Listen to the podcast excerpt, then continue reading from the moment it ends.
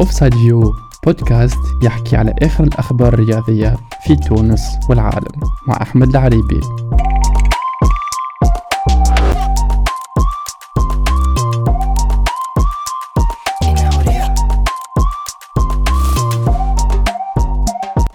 السلام عليكم كل، مرحبا بكم مرة أخرى معنا في بودكاست جديد The Offside View.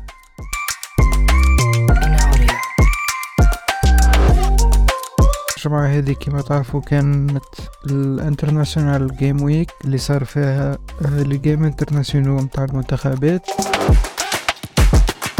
عنا اليوم دي ماتش اميكو، تصفية لورو 2024، تصفية كأس أمم أفريقيا 2024 قادم كوت ديفوار. نعطيو في ساعة ملخص صغير الأهم لي ماتش اللي صاروا. انجلترا ربحت ايطاليا 2-1، الدنمارك ربحت فنلندا 3-1، البرتغال ربحت ليشتنشتاين 4-0، فرنسا بنفس النتيجة ربحت هولندا. تعداو توا تصفية كأس أمم أفريقيا 2024 بالكوت ديفوار.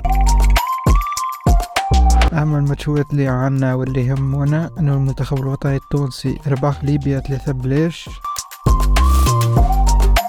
تذكروا هداف هيثم جواني، يوسف المساكني وعلي معلول.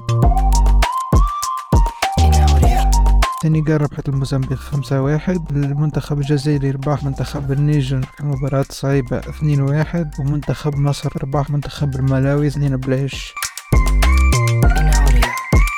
شو توا أهم المباريات الودية، أهم حاجة الإكسبروا متاع المنتخب المغرب اللي ربح منتخب البرازيل 2-1، منتخب الأرجنتين ربح منتخب بنما 2-0. هذم أهم لي ماتش أميكو اللي صاروا.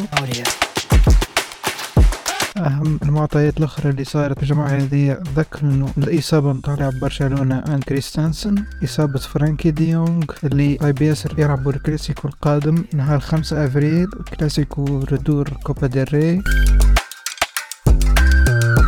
نذكروا زادة إنه بايرن ميونخ بدلت الانتريور متاعها، تخلت على يوليان نيكلسمان وتعاقدت مع مدرب تشيلسي وبروسيا دورتموند السابق توماس توخيل. وعلى ذكر تشيلسي نذكروا إنه كريستوفر نكونكو مهاجم منتخب فرنسي صحح سيبون في تشيلسي.